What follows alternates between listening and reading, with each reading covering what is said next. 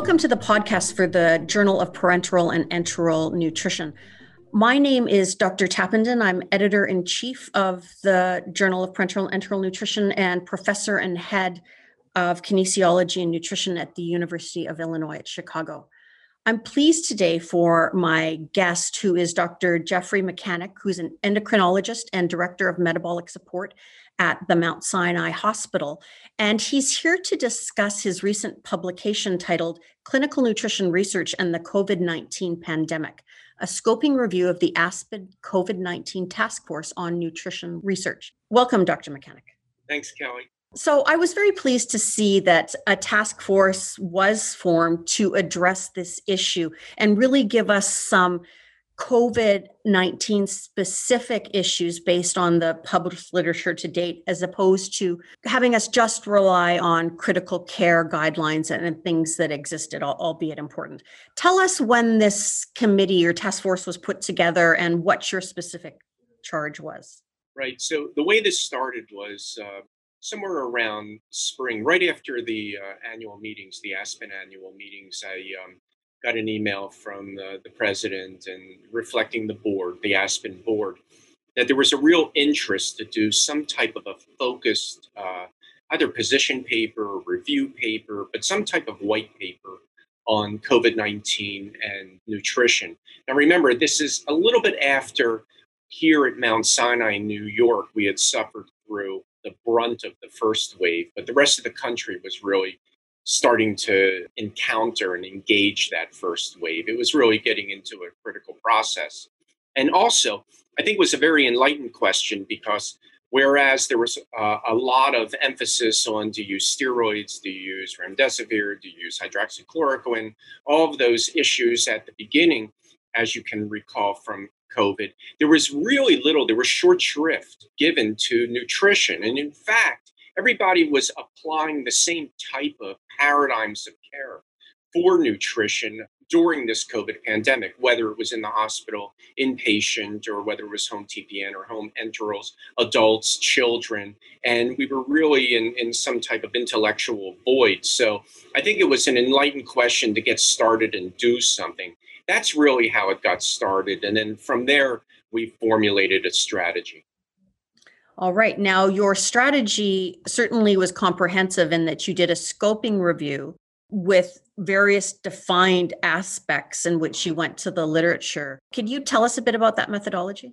Yeah. So, um, actually remember that very clearly because originally I was thinking, well, we clearly don't have enough evidence for a guideline. And um, a review, there were already a lot of reviews. There were a lot of impressionistic, interpretive knee jerk reviews in nutrition that, in my view, may, may have even been contaminating the literature and really weren't providing good direction. So I was thinking more of a systematic review, but then started doing a little bit of research on these types of reviews and white papers and really looking at teasing apart the difference between a scoping review and a systematic review. And sort of the way that I think when I start to create the organization or the infrastructure for a project, I really wanted to understand the entire layout of how these white papers fit. And there's something called a knowledge translation platform, where you first do an environmental scan, uh, which is what you were alluding to. You, you know that there's a problem of COVID and nutrition. The next step is actually this broad stroke, which is a scoping review, to see what is out there. And in order to see what's out there, there's actually a very formal way to do it uh, in terms of the scoping review and methodology. Uh, subsequent to that, you refine that information into more focused PICO questions, which I'll speak about in a second. And that's your systematic review. Then that leads into the clinical practice guidelines, which then leads into implementation strategies validation, education, and you repeat the cycle as you evolve. And, and Kelly, the way this is oriented is really to address gaps. And if you read the paper, we actually originally had a lot more text on the gaps, but uh, we really needed to focus on the results and we cut a lot of it out. But we wanted to focus on research gaps. And research gaps are scientific questions that don't yet have answers. Also, there are knowledge gaps. Knowledge gaps are when you have the answers, but there's a non uniform distribution among users, whether they're healthcare professionals or policymakers, hospital administrators, etc. So, a good example of that might be that um, here at Mount Sinai, early on in the pandemic, we were already gaining uh, knowledge, experience, and empirical evidence about the use of steroids uh, early on. And also, maybe even oh, the uh, connection with obesity and the connection with how to manage diabetes and our experience with parenteral nutrition.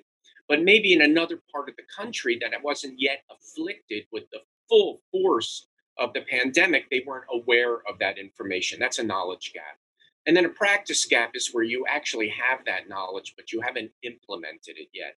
Uh, scoping reviews address those research and knowledge gaps. Systematic reviews identify the practice gaps, and then the guidelines close the practice gaps. Later on, educational efforts can close uh, some of those knowledge gaps as well. So it was within that framework that we embarked on developing a very formal approach to a scoping review. And in fact, Kelly, that's where I went back to leadership at Aspen saying, look, if you really want this done the right way, these are the resources.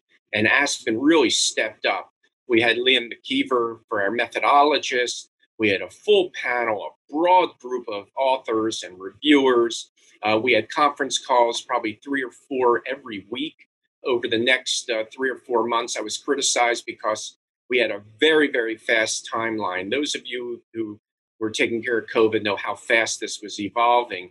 And the pressure was really on to get this done, not two years or one year uh, or two and a half years, as I know you're familiar with um, as editor, but I needed this done in three to four months and, and have it in your hands.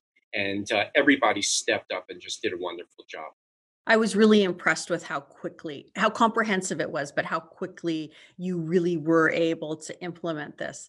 Um, and I have had the pleasure of working with Liam McKeever, and he is he is a go getter. Amazing, yeah. amazing. I can see that he would have been critical to helping this come up. Okay, so thank you for that clear methodology. That framework is lovely. Tell us what you you then found. I know you found over 2,300 citations in the literature.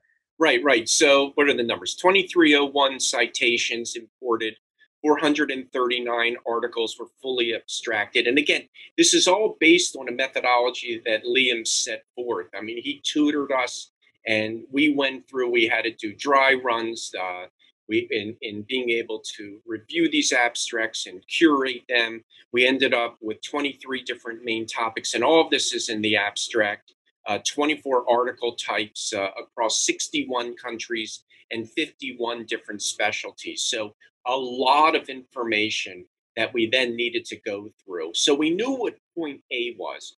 Point A was this vast literature of a lot of information, but we didn't know what the quality of the information was and whether it really was the kind of information one could use to answer clinically relevant questions. So, point B was going to be if we had those questions, do we have the answers? Right? Those would be the research gaps. And what we decided is we wanted point B to look like a heat map so that the average reader of JPEN could then look at that heat map. And thank you for the color. My pleasure. Uh, that they could look at the heat map and then see exactly where those research gaps are being closed and where they're not being closed. And actually, we were able to create heat maps for knowledge gaps. But the key part of this was concurrent with reviewing the data was formulating relevant PICO questions, population intervention, comparator group outcomes, and then time, a, time course. And we went back and forth uh, the way we did it also, if, if those of you listening and have an interest, is we split all of the authors into three platoons or teams. And um, those teams correlated to three different stages of COVID. So at the time, we were really dealing with one stage, that acute stage in the hospital. But we knew that this was going to unwind at some point. We knew that it was going to be very important to identify, have information about risk for severe COVID, and that would be the pre COVID stage. For instance, 83% of patients with severe COVID in the ICU had hypertension. Hypertension was a driver, obesity was a driver, diabetes was a driver, actually, insulin resistance, prior cardiovascular disease, age, early on, age over 85, later on, it was over 65.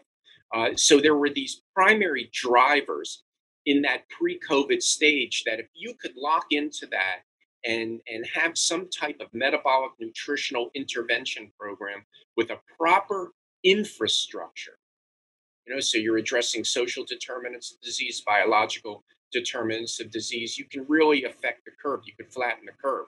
Then stage two was acute and we knew whether it was prescient or not to know i don't think it was really rocket science we knew that there was going to be a post-covid syndrome just like there are post-viral syndromes uh, otherwise. And stage three was post-COVID. Uh, there was a little bit of reticence about going through it because, look, how much data could there be early on on a post-COVID syndrome? But we could extrapolate from other data. And as long as we were disciplined in the way we looked at the literature, we would be able to capture that. And indeed, we could. So we had three platoons that diligently looked at pre, acute, and post or chronic COVID. So patients in the hospital that don't come off the vent, they become chronically critically ill. That's chronic or, or post-COVID, really. Man, the, we were already seeing the encephalopathy, the dysexecutive function. So could a wasting syndrome be part of it? Is there a role for a different kind of nutritional screening, a different nutritional risk assessment? is there different uh, physiology for micronutrients? There was already an emerging literature on vitamin D, for instance, which is still controversial and unsettled because we don't have good interventional studies. So that was part of the logistics in putting this together and just sort of working through it with all these uh, conference calls. Ultimately, we were able to have those uh, PICO questions, the heat maps, draw the conclusions, unfortunately, what we found, uh, no surprise, is that virtually all the PICO questions were unanswered, that we had research gaps across the board, but we were able, based on the relative amount of information, we were able to highlight problems with infrastructure, problems of uh, a dearth of evidence for breastfeeding, for instance, in the pediatric population, cardiometabolic disease, and uh, food security or insecurity was another main issue. We also had uh, someone on the writing committee from the public domain uh, to review this, and we had other reviewers. So this was really vetted along many dimensions. So, in your opinion, what do you see then as priorities based on the made knowledge gaps? Right. So, ultimately, what we did is we were able to pinpoint certain aspects that would be worthy, not of broad PICO questions, but now next steps of focused PICO questions. So now rewrite the PICO questions and focus nutritional screening and risk assessment. Focus on pediatrics, on maternal and fetal health, breastfeeding. Focus on cardiometabolic risk factors, uh, diabetes, obesity, hypertension, prior cardiovascular disease. Uh, the other aspect was home care. To really be ready for home parenteral nutrition, home enteral nutrition. How do you follow up with these patients, uh, particularly with a lot of the distancing? You know, I'll, I'll give you an example to those listening as far as infrastructure goes. Many of you recall there was a lot of redeployment of uh, healthcare professionals and hospitals. And hospitals really needed to come up with infrastructure on supplies. Here at Mount Sinai, for instance, for a period of time, there was a shortage of uh, enteral pumps. And so, how do you do it? You have to shift over to some bolus feeds. Well, how do you do that when you have to synchronize with glycemic control and you don't want to be on an insulin drip because you don't want to expose your colleagues to going in and checking sugars every hour uh, into someone who's on COVID isolation. So these are all policy and infrastructural issues And that's what we were identifying from the terrain. The next step, Kelly, is to have more focused PICO questions and now a systematic review, particularly now with a more robust uh, evidence base in the literature. And have you seen any of those systematic reviews uh, be initiated or or even you know starting to be in pre-press? So you will find even some scoping reviews and you'll find some systematic reviews, but I don't think they're at the level that we need to be able to find the practice gaps because that ultimately is the deliverable of a systematic review to find these relevant practice gaps, which then are addressed in the clinical practice guidelines. Uh, the answer is no. The short answer is no. So far, I haven't seen a uh, very large systematic review that covers the relevant PICO questions, although I know there have been some very fine attempts uh, out there in the literature. Uh, but that would be the next step.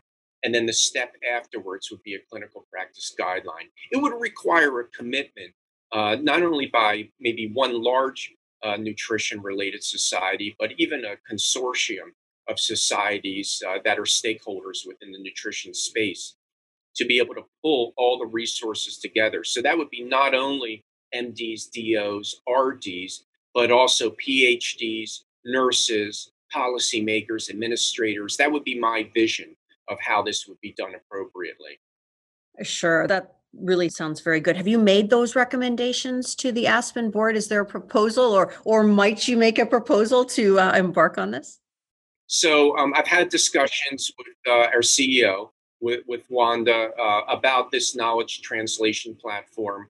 Uh, it's something that is going to need to be looked at carefully. It'll need to be looked at carefully within the scope of Aspen in general. My own personal belief is that we shouldn't be berry picking white papers. We, we, should, we shouldn't be saying, oh, let's do a clinical practice guideline on this, or let's do a scoping review on that. That, that ideally, and this does require infrastructure, there should be a platform where knowledge is translated along this natural evolution from an environmental scan, scoping review, systematic review, clinical practice guideline, implementation, validation, education, and then to adapt. But um, rightly so, Wanda had said, look, not every topic needs to go through the entire uh, sequence. There are some topics where just a one and done is fine. There are other topics where you really need a more uh, intensive effort. Yeah, absolutely. I think that that just the logistics around that are a very big issue, right? Well, let me thank you on behalf of all Aspen members and, and readers of JPEN for the important leadership that you've had in this area. It's simply outstanding. Great, thank you. For our, our listeners, please do go to the January 2021 issue of JPEN and read uh, the paper by Dr. Mechanick and his colleagues that we just discussed entitled Clinical Nutrition Research and the COVID 19 Pandemic a scoping review of the Aspen COVID 19 Task Force on Nutrition Research.